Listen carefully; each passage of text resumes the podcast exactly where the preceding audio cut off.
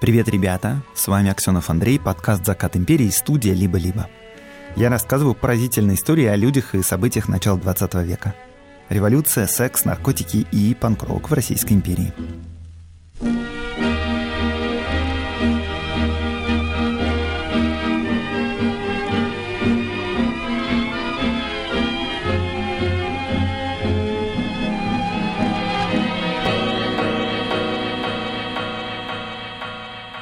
Ребята, тут мне что-то в отзывах в Apple понаставили плохих оценочек и написали, что я зря лезу в политику. Что, в общем-то, удивительно, э, если вспомнить, что подзаголовок моего подкаста начинается со слова «революция». Так что, пожалуйста, самое время поставить классную оценку мне в Apple подкастах или в Spotify. А еще напишите, пожалуйста, какой-нибудь отзыв. Э, тоже это можно сделать и в Apple, и в Кастбоксе, и кроме всего прочего, это еще помогает продвижению подкаста. А еще напоминаю, что через полторы недели мы с вами увидимся в Лондоне, в Оксфорде, в Гааге и Праге. И вот что насчет Англии конкретно. Мы там открыли продажу позже всего из-за некоторых бюрократических сложностей, и на эти лекции пока что очень много свободных мест. Поэтому записывайтесь, пожалуйста, туда. А еще, если у вас есть возможность написать друзьям – или в сторис порекомендовать сходить на лекцию. Это было бы просто супер. И спасибо всем, кто пришел в Тель-Авиве. Было супер классно. И мы сделаем еще одну лекцию в Тель-Авиве в апреле про белую миграцию, так что ждите объявлений. И да, записывайтесь в Берлине, в Варшаве, в Кракове, а Балтийские страны и Стамбул тоже очень скоро откроем. Все ссылки в описании этого выпуска. Теперь вот что. Сегодняшняя история будет про участие российских автомобилистов в ралли Монте-Карло. А прямо сейчас в рубрике «Эврика» я вам расскажу о шинах, на которых они тогда ехали. И это были шины марки «Колумб», а производились они рижским заводом «Проводник». И эти шины были очень популярны в мире. Рижский завод, который их выпускал, занимал по объему производства шин второе место в мире тогда. Он уступал только «Мишлен». Прекрасная Россия прошлого, которую мы потеряли.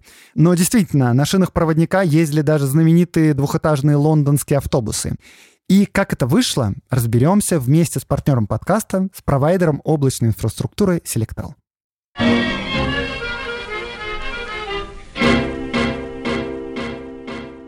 Русские инженеры первыми предположили, что узор елочкой с меняющимся направлением рисунка не даст автомобилю скользить.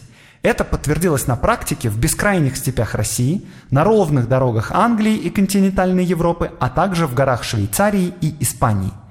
Так гласили рекламные материалы фирмы.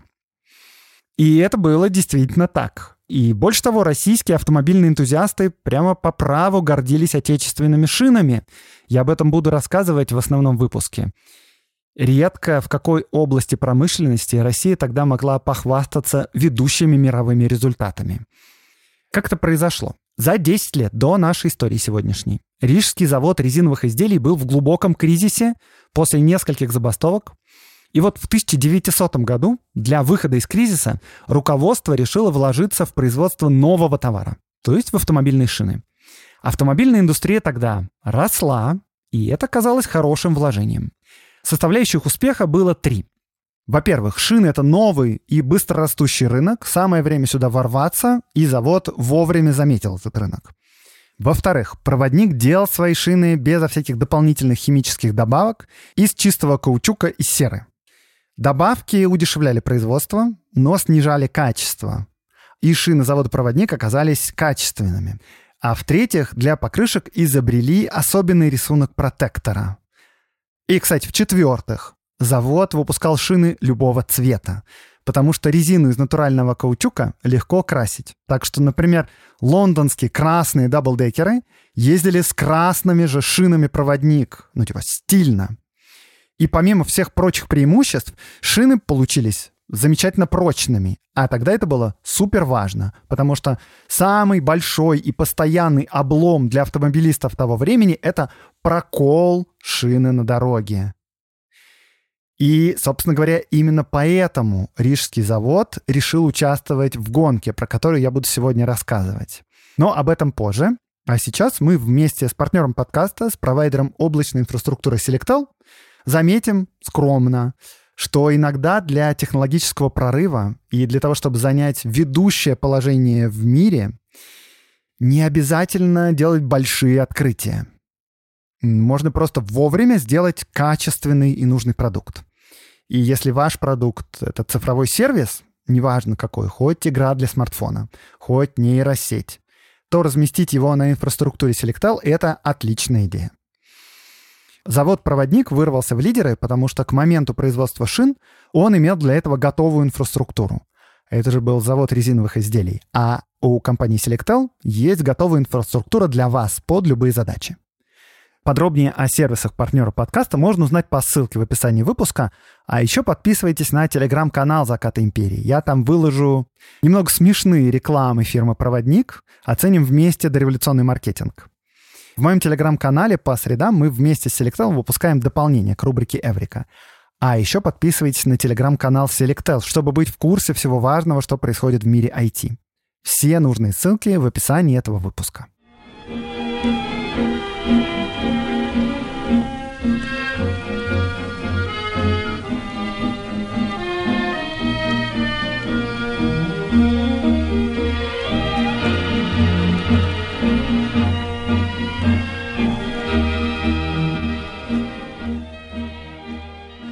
31 декабря 1911 года. В Петербурге морозы, минус 16 градусов. Андрей Платонович Нагель, главный редактор и издатель журнала «Автомобиль», вышел из своей квартиры на Литейном проспекте. Через пять минут он уже был в теплом гараже в Артелевом переулке. И это сейчас улица Чехова. Со сжатым воздухом для быстрой накачки шин, револьверы, спирт, масло, запас карбида и другие необходимые вещи. На автомобиле был установлен дополнительный бензобак, а на капоте два флага. Русский национальный, то есть бело-сине-красный, и двухцветный красно-белый флаг. Флаг княжества Монако. Второй флаг был установлен, потому что Андрею Нагелю и его товарищу Вадиму Михайлову за несколько дней предстояло преодолеть на этом автомобиле больше 3200 километров до Монте-Карло в гонке ралли «Автомобиль Монако». И будут они соревноваться с 78 экипажами из 9 разных стран. У российского экипажа будет самый длинный маршрут. Потому что да, у всех команд маршруты были своими. Правила звучали так. Все стартуют из своих городов, а заканчивают одновременно в Монте-Карло.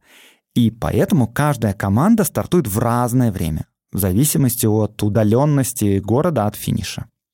И вот Нагель и Михайлов стартовали самыми первыми, потому что из всех участников они были дальше всего от цели. При этом в гонках того времени важнее была не скорость автомобиля, а его надежность. Машины легко ломались, а значит, чем дольше у тебя маршрут, тем вероятнее поломка – а правила гонки специально требовали, что двигатель и шасси по дороге ремонтировать нельзя, и на них даже перед стартом ставились пломбы. Итак, ровно в 8 утра Андрей Нагель и Вадим Михайлов садятся в Руссобалт и отправляются в путь.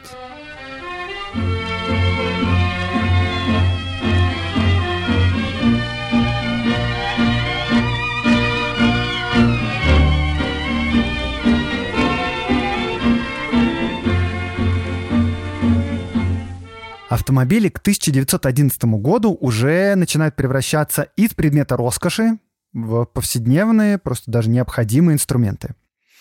В Петербурге Москве огромные, ну как огромные, на несколько сотен машин таксопарки. Грузовики уже разводят молоко и хлеб в магазины, пожарные команды ездят на грузовиках, автомобили закупают в армию. Завод Форда в США уже три года выпускает на конвейере революционную модель Т, и на этот автомобиль хватает денег даже у самих рабочих этого завода. Ну, в общем, понятно, что за автомобилями будущее. В России в 1911 году тоже собирают автомобили, но серийно только один завод из Риги, а, кстати, не серийно, штучно, тоже еще один только завод. И это завод Пузырева, про которого у меня есть отдельный выпуск. Значит, завод в Риге, который выпускал автомобили серийно, назывался Русско-Балтийский вагонный завод. Вагонный, потому что он, собственно, по большей части делал железнодорожные вагоны. Но вот с 1909 года завод начал выпускать и автомобили, причем собственной конструкции. А, ну, то есть как собственный. Главный автомобильный конструктор руссобалтов — это швейцарец Жюльен Паттера. Он раньше работал на бельгийском автозаводе Фандю, так что конструкция самой массовой модели Руссобалт тип C2430 эта конструкция во многом повторяет автомобили Фандю. Объемы производства Руссобалтов были сравнительно небольшими. В сумме до революции на заводе было собрано около 500 автомобилей. Давайте сравним, много это или мало. Один только французский завод Рено в одном только 1913 году выпустил 10 тысяч автомобилей. А вот Ford, лидер массового производства, выпускал по 200 тысяч автомобилей в год. Но руссобалты все же производились серийно, правда, получались еще и дорогими. Вот неплохой немецкий Opel стоил 5000 рублей. Ford Tip T — 2500, а руссобалт — 7500 рублей. Ну, потому что производство мелкосерийное, и множество комплектующих иностранные, все такое. Но больше всего в то время в автомобиле ценилась его надежность и простота конструкции. Дело в том, что никаких сетей СТО по стране не было. И поэтому чинить автомобиль должен был уметь сам хозяин, ну или его водитель. И если что-то сломалось у тебя, то будь готов где-нибудь, не знаю, в полях между Липецком и Воронежем все сделать сам. И поэтому нет лучшей рекламы для автопроизводителей, чем автопробеги. Если машина может преодолеть тысячи километров и прийти первой, то это, скорее всего, означает, что по дороге у тебя машина не ломалась. То есть у тебя отличная машина. И автопробеги тогда устраивались постоянно. Производители машин, автоэнтузиасты, спортивные журналисты — все любили принимать в них участие, но даже среди всех автопробегов ралли-автомобиль Монако выделялся своими правилами проведения. Подать заявку на участие можно было из любого города и стартовать прямо из дома. Предполагалось при этом, что финиш должен происходить одновременно, ну или примерно в одно время. Поэтому для каждой команды отдельно рассчитывалось время старта. И рассчитывалось оно так. Жюри считало, что средняя скорость движения в сутки должна быть 10 км в час. Ну, то есть это означало, что за день надо было проехать 240 километров. А тогда, в общем-то, далеко не все дороги имели твердое покрытие. А в России они вообще были зимой занесены снегом, а вот это ралли традиционно проводилось зимой. И зимой, кстати говоря, его проводили потому, что в Монте-Карло зимой ну, не сезон, и князь Монако Альбер I думал привлечь таким образом дополнительных туристов к себе. В общем, что еще было в правилах? Для уравнения шансов, потому что, понятное дело, шансы не равны, за каждые 100 километров пути давались дополнительные баллы, но все равно получалось так, да, что примерно на четвертый-пятый день пути в борьбу с нашими уставшими гонщиками включались свежие экипажи. Автомобиль Нагеля и Михайлова стартовал первым, и он должен был проехать больше 3200 километров. А самый короткий путь был у команды из Турина, и им нужно было проехать всего лишь чуть-чуть больше 500 километров.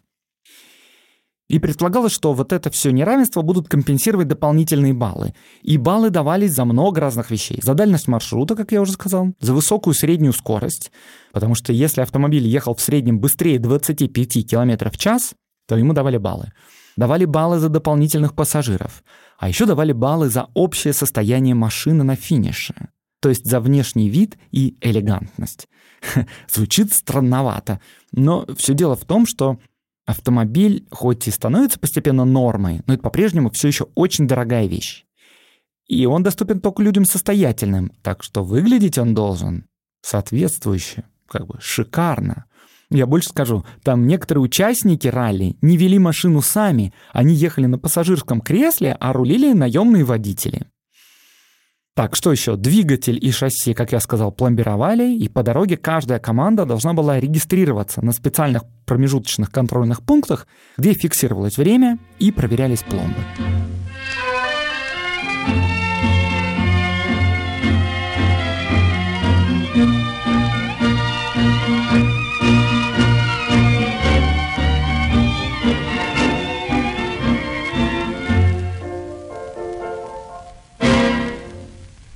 Так, теперь давайте поговорим про автомобиль, на котором поехали Андрей Нагель и Вадим Михайлов, потому что это был специально подготовленный гоночный Руссобалт.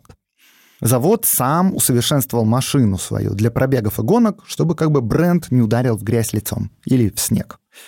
За основу взяли самую популярную модель C2430, и цифра означает вот что. 24 — это расчетная мощность двигателя в лошадиных силах, а 30 — максимальная. Ну, для того времени это хорошие показатели. Но вот сейчас, например, машин с такой мощностью просто не существует, кажется. Мне кажется, самые маломощные машины, типа какой-нибудь Deo Matiz или Chevrolet Spark, они будут больше 50 лошадиных сил иметь. Да, но для того времени это довольно круто. Но недостаточно, если мы хотим участвовать в гонках, поэтому надо как-то усовершенствовать автомобиль. И механики того времени для увеличения двигателя пользовались самым простым приемом. Увеличивали объем цилиндров. И поэтому стандартные цилиндры Руссобалта расточили с диаметра 105 мм до диаметра 106 мм. И еще изменили коленвал, чтобы поршень ходил длиннее, и вот таким образом общий рабочий объем двигателя увеличился с 4,5 литров до 5. И помимо этого инженеры внесли еще часть доработок, они облегчили кузов, они поставили дополнительный бензобак, ну и в результате, в общем, всех вот этих изменений мощность двигателя выросла до 50 лошадиных сил. Довольно круто. В мае 1911 года машину испытали на Волхонском шоссе под Петербургом, и там она разогналась до 91,5 км в час. Уважаем. Потолок стандартных руссобалтов был, в общем-то, тоже неплохим, 75-80 км в час. Ну, то есть улучшение на лицо, но оно не сказать, что прям сильное. Но вот уже в июне именно эта машина впервые поучаствовала в настоящих гонках в Риге и там разогналась до 105 км в час. Осенью 1911 года автомобилем заинтересовался издатель и главный редактор журнала «Автомобиль» Андрей Нагель. И он только что вернулся из автопробега. Автопробег Санкт-Петербург-Севастополь. Он в нем участвовал на собственном стандартном заводском Руссобалте тип С. И вот заводу Руссобалт Нагель предложил коллаборацию. Типа, давайте поучаствуем в гонке в Монте-Карло.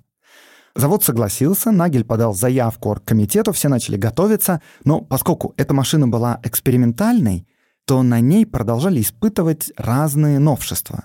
В частности, например, у нее в конце осени заменили поршни на алюминиевые, ну, типа просто чтобы проверить. И это еще дополнительно повысило степень сжатия и увеличило мощность двигателя до 55 лошадиных сил. И мощность это, конечно, увеличило, но только никто не знал, как они себя поведут в долгой дороге, потому что в Европе, например, алюминиевые поршни еще не применялись. Ну, то есть это был эксперимент, и когда пришла пора стартовать, то менять их на стандартные уже было поздно. И Нагель, вообще-то говоря, всю дорогу немножко волновался насчет этих поршней, но они повели себя хорошо. Спойлер. Еще перед поездкой на машину поставили вместо рижского карбюратора французский. И, в общем, в итоге на осенних испытаниях этот модернизированный Руссобалт достиг скорости в 113 км в час. Машина была готова, но так как путь предстоял зимой, то на задней оси сделали возможность ставить дополнительные колеса. Ну, то есть, чтобы они оказались парные. Это для улучшения проходимости. Еще электрические фары заменили ацетиленовыми, которые дают ослепительный просто свет, и они горят на карбиде. В багажнике лежали специальные лыжи, которые крепились на передние колеса в случае надобности. А еще на решетке радиатора заменили кириллическую эмблему «Русско-Балтийский» на франкоязычную «Руссо-Балтик» и установили два флажка. За день до поездки автомобиль проверила специальная комиссия и поставила пломбы. Так, ну все, теперь точно можно ехать.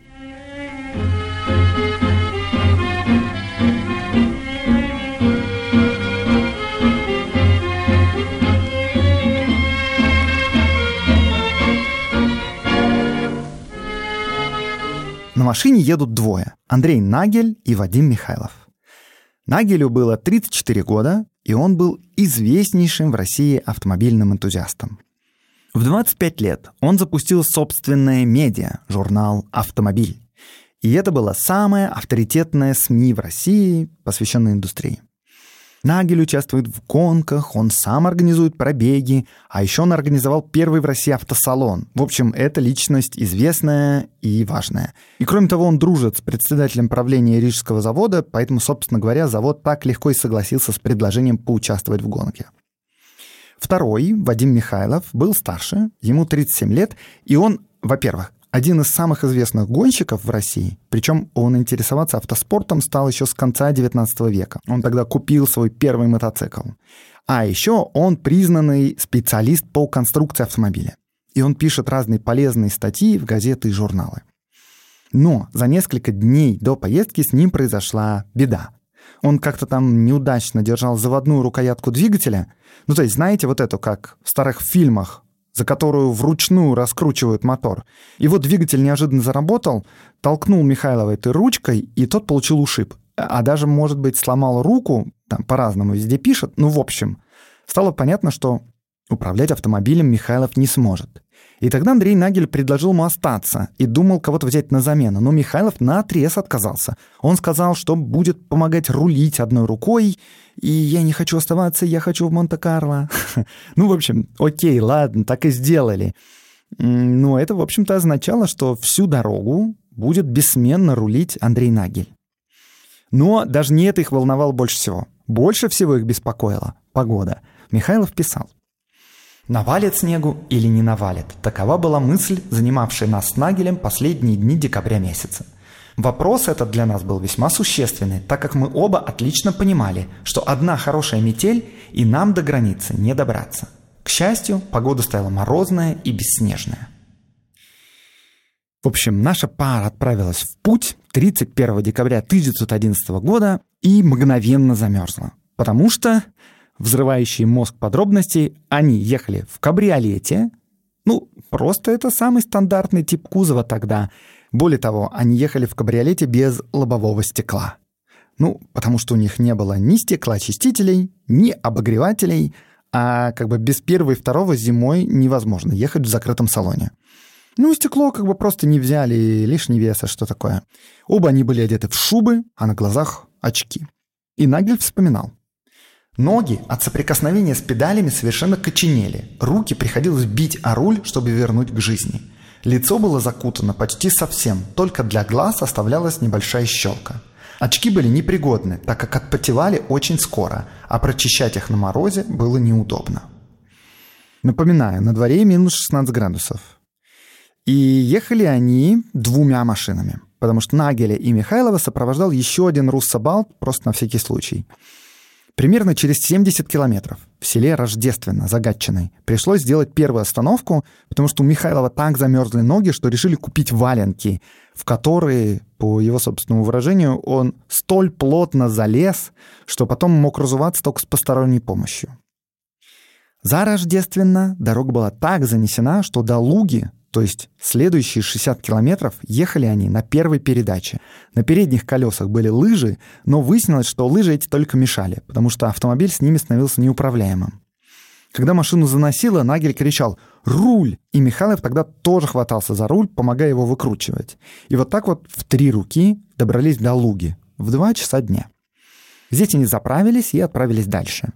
Дорога там стала получше, но уже быстро темнело, потому что мы в середине зимы в Петербургской губернии. Зажгли фары, и ацетиленовый генератор. Так, э, давайте я расскажу, что это такое. Короче, это такая, грубо говоря, просто емкость с карбидом. На карбид капает вода из трубки. Они вступают в химическую реакцию, выделяется газ, ацетилен, а ацетилен горит просто ослепительно – и вот этот генератор стоял на правой подножке автомобиля у пассажирского сиденья, газ по трубкам поступал в фары и там горел. Но как бы одна деталь. На морозе генератор газа подмерзал еще, и свет был совсем тусклым. В итоге к восьми вечера первого дня путешественники добрались только до Пскова. Они прошли 300 километров. А рассчитывали за день добраться до Риги. Средняя скорость у них получилась 12,5 километров в час. То есть это быстрее, чем предполагало жюри, но недостаточно, чтобы получить дополнительные очки. В Скове был первый контрольный пункт, там проверили пломбы, все в порядке, и Нагель и Михайлов остановились на первую ночевку.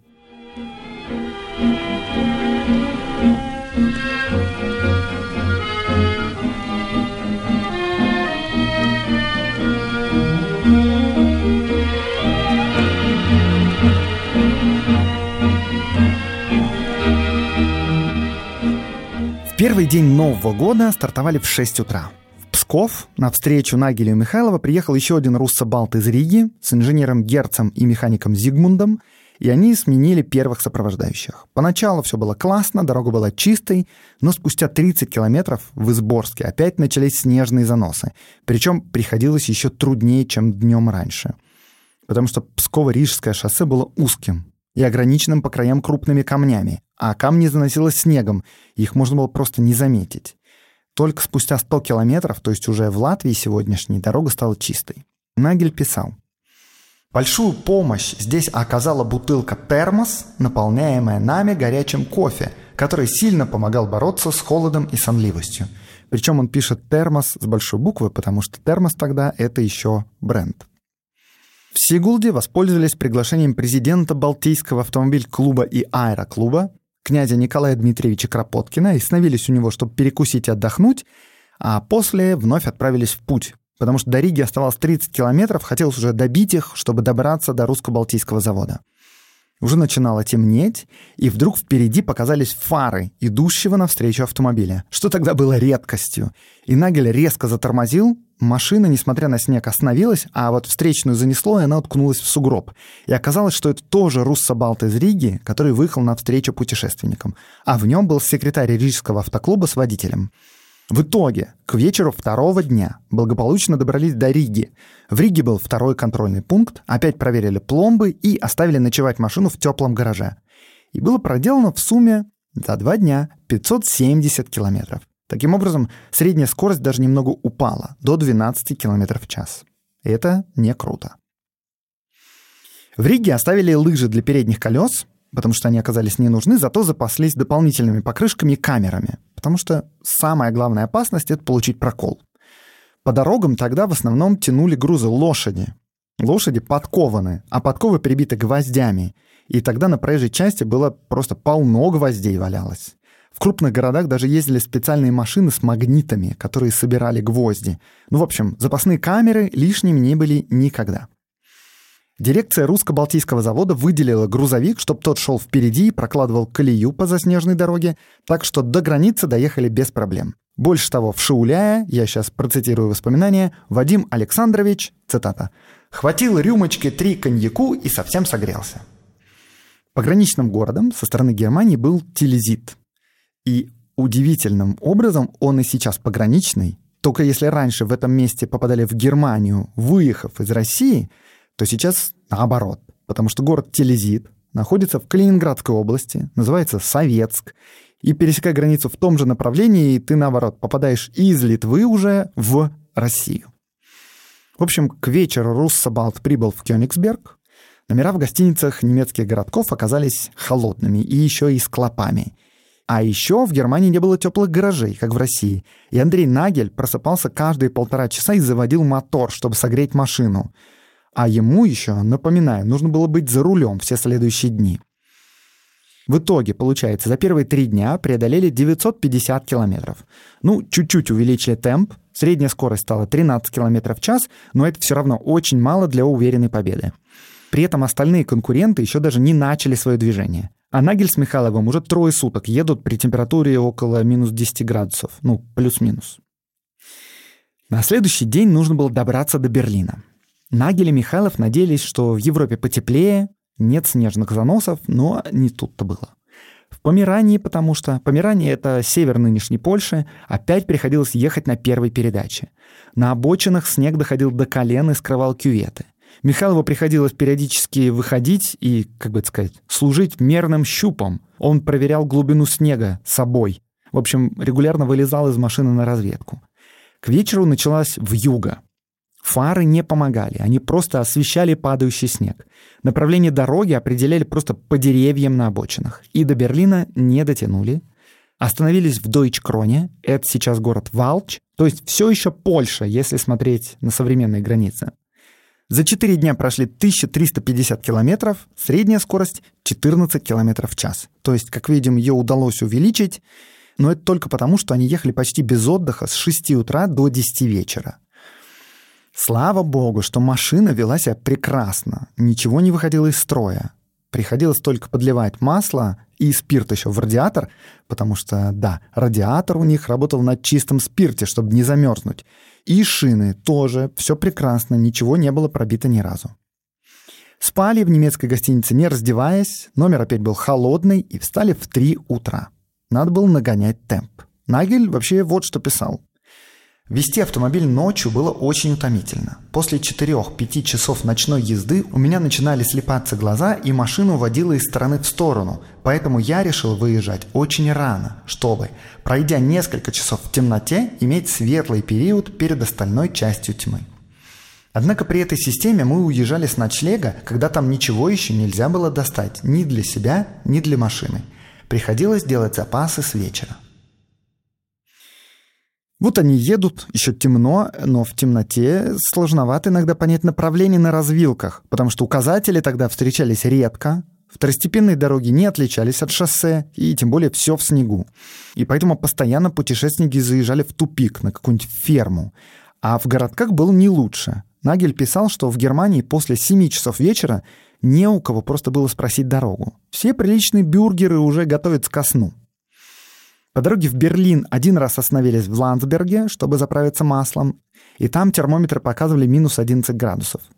В Кюстрине заплатили за проезд моста, опуская мелочь в мешочек, который на длинном таком шесте через форточку высовывал из своего домика сборщик. Дорогу спрашивали у прохожих. Как-то, по указанию одного каменщика, поехали в одну сторону, а потом спросили у извозчиков, и те сказали, вы что, куда едете? Все наоборот, езжайте в другую сторону. В общем, пришлось разворачиваться. И там на узкой дороге, еще и в снегу, машина застряла. Наконец, Руссобалт выбрался на дорогу, вернулся на перекресток с тем самым каменщиком, который неверно указал дорогу, и, по словам Михайлова, ему выразили на полном ходу нашу глубокую благодарность в выражениях, свойственных русскому человеку, когда он находится в сердцах. Только в два часа дня добрались до контрольного пункта в Берлине, до местного автоклуба. Там опять проверили пломбы, им предложили отдохнуть, но отдыхать некогда, надо ехать дальше, и они поехали. Слава богу, после Берлина уже не было метели и заносов. Ночь пятого дня Нагель и Михайла встретили в маленьком немецком городке Вайсенфельс под Лейпцигом. 1830 километров позади, средняя скорость растет, 15 километров в час — но, кажется, уже становится ясно, что дополнительных очков за скорость не видать. Следующий день прошел без приключений. К 10 вечера подкатили к приличной такой гостинице с теплым гаражом в Гейдельберге, то есть это уже за Франкфуртом на Майне. Наконец-то там экипажу удалось переодеться, помыться и посидеть в тепле за ужином. Средняя скорость возросла до 16 км в час, машина не доставляла проблем, но нужно было спешить изо всех сил. На следующее утро, встав в 6 утра, заправились под завязку, долили масло, проверили и смазали узлы и оставили в гостинице цепи, которые до этого на всякий случай везли с собой в багажнике, потому что за весь предыдущий день они ни разу не пригодились. Ну и все-таки были лишним весом. И едем мы на юг, а не на север. Ну да, едете-то вы на юг, но впереди-то Альпы. Ну, в общем, Одновременно еще с выездом Нагеля и Михайлова из Гейдельберга, наконец, стартовали главные конкуренты из Берлина. И самыми опасными соперниками считались Карл фон Эсмарх на Дюркопе, машина такая, и Юлиус Бейтлер на автомобиле Берлие. Российский экипаж, получается, далеко впереди, но он едет слишком медленно. Со средней скоростью в 15 км в час можно вообще-то легко и проиграть.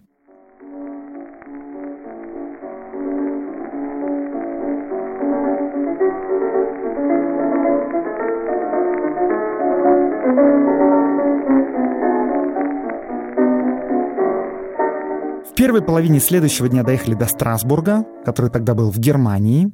На границе города подхватили местного жителя, который вызвался показать дорогу до автомобильного клуба. В автомобильном клубе отметились, проверили пломбы и поехали дальше. После этого перешли границу, и, кстати, по воспоминаниям, там таможники перетрясли весь багаж. Впереди путь на юг, уже почти прямой, в Монако. И еще через километров 150 начались предгорья Альп. Ну, то есть там основной массив горный остался, конечно, на востоке, но и тут тоже начались подъемы и спуски. И самое противное — гололед. Сначала удавалось преодолеть подъем по инерции на скорости, как бы, которую удавалось приобрести на предыдущем спуске. И вот тут пришло время очень сильно пожалеть, что цепи остались в Гейдельберге. Потому что на одном, особенно таком длинном подъеме, инерции не хватило, и машина медленно сползла вниз. Путешественники наши обмотали колеса ремнями, какими-то веревками, что смогли найти, но ничего не помогало. Веревки рвались, и машина сползала назад. Только бензин потратили. Тогда путешественники оставили машину и отправились в ближайшую деревню искать цепи, но ни у кого цепей не было. Наконец, кто-то посоветовал обратиться к местному виноделу, потому что он вроде как при транспортировке обматывает винные бочки цепями. И правда так и оказалось, у него были цепи, но он их не хотел продавать, они ему нужны были. Но, наконец, уступил. В итоге Нагель и Михайлов обмотали колеса цепями и все-таки заехали на злосчастный подъем. Дальше дело пошло лучше, но к вечеру, не доезжая до городка Безансон, у них кончился бензин, потому что его потратили, пытаясь несколько раз выбраться из ловушки. Слава богу, у них имелся запасной бак, и вот пришлось им воспользоваться. И за счет всего этого за прошедший день среднюю скорость увеличить не удалось. Она осталась такой же, 16 км в час. Ранним утром следующего дня цепи сняли, теперь уже окончательно. Сначала стоял туман, но вскоре он рассеялся. К полудню уже были в Лионе, где находился предпоследний контрольный пункт на пути к Монако. И вот здесь нашим путешественникам сообщили, что главные конкуренты, вчера утром только стартовавшие из Берлина, уже прошли контроль в Страсбурге. То есть они за день преодолели расстояние, на которое у Нагеля с Михайловым ушло два дня. Таким образом, получалось, что у соперника есть шансы догнать Руссобалт. И тогда, выйдя на отличное шоссе французской национальной дороги номер 7, который соединяет Париж с Италией, Нагель просто втопил на полную, выжимал максимум возможного из 55-сильного мотора, то есть иногда разгоняясь до 100 км в час. Мелькали французские городки Вьен, Валанс, Ливрон, Монтелемар, Оранж, а поскольку, ну, естественно, объездных тогда не было, то машина проносилась прямо по тесным улицам, и, я цитирую воспоминания Нагеля, «Прохожие жестоко пострадали от брызг из-под наших колес».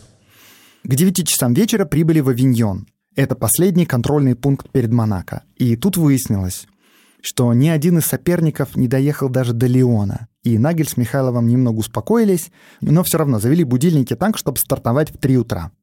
А встав, они узнали, что ближайший соперник, Юлиус Бейтлер, прошел леонский контроль вчера в 10 часов вечера и отправился дальше. То есть возникла реальная угроза того, что он может догнать Руссобалт. Нагель и Михайлов опять пошли на предельной скорости. Накрапывал дождь, мимо проносились городки на Лазурном берегу. Когда они стартовали, Бейтлер еще не доехал до Авиньона, но Нагель подозревал, что тот мог нагнать их и незаметно обойти в каком-нибудь городе по соседней улице. О финише в Монте-Карло он вспоминал так.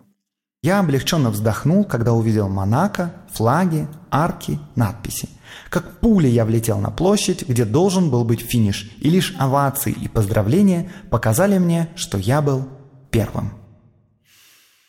Да, Руссо Балт, проехав самый длинный маршрут, пришел первым.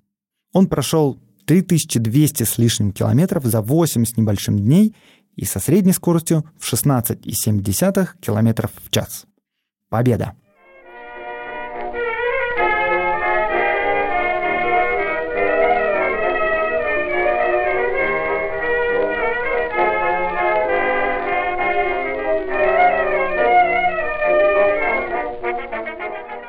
Андрей Платонович отправил в Петербург телеграмму.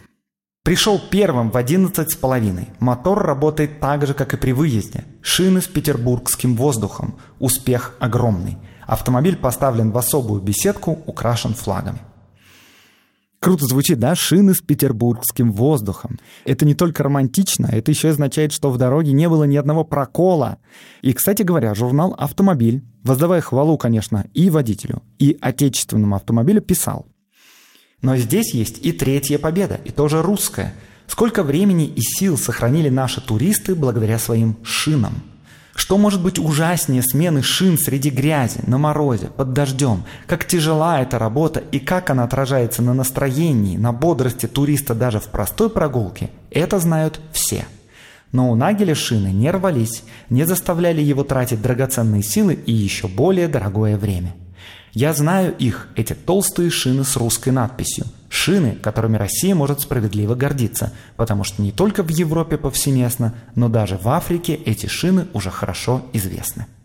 Журналист, конечно, отдал целых три победы России водителю, автомобилю и шинам, но на деле общий зачет считался по очкам. Помните, я говорил об этом в самом начале. Давались очки, в том числе и за общее состояние машины, за количество пассажиров, за ее элегантность и вот все такое. И вот судьи отмечали, что, к сожалению, Руссобалт пришел к финишу в очень плохом виде. Совсем-совсем не элегантный. Не то, что у ближайшего преследователя Юлиуса Бейтлера. Кроме того, немец показал отличную среднюю скорость – 29 км в час. И в итоге, в общем зачете, именно он оказался первым. Русскому экипажу был присужден первый приз маршрутов, первый приз выносливости, но в общем зачете они стали только девятыми из 58 дошедших до финиша. После объявления результатов, награждений, банкета и официального закрытия ралли Андрей Нагель и Евгений Михайлов не спеша уже проехались на своем Руссо-Балте по югу Франции и Италии. Назад в Россию они, правда, предпочли возвращаться по железной дороге. И точно так же в столицу поехал и сам Руссо-Балт в деревянном ящике на грузовой платформе. Сам Андрей Платонович в интервью говорил. В этом исключительном по своим трудностям состязаний и только благодаря идеальной работе машины и шин мне удалось прибыть первым в Монако. Уход за машиной ограничивался наливанием бензина и масла и только один раз в Лионе доливанием воды – 2-3 стакана. Ухода за шинами не было никакого. Как они все четыре вышли с петербургским воздухом, так с ним же и едут обратно по железной дороге вместе с автомобилем. Мотор за весь путь не дал ни одного перебоя, и как при температуре минус 19 и тяжелом бензине, так и плюс 15 на легком хорошем бензине давал одинаковую мощность, пускался с четверти оборота и работал одинаково ровно при тихом и полном ходе. Честь и слава русско-балтийскому вагонному заводу и шинам «Колумб» товарищества «Проводник».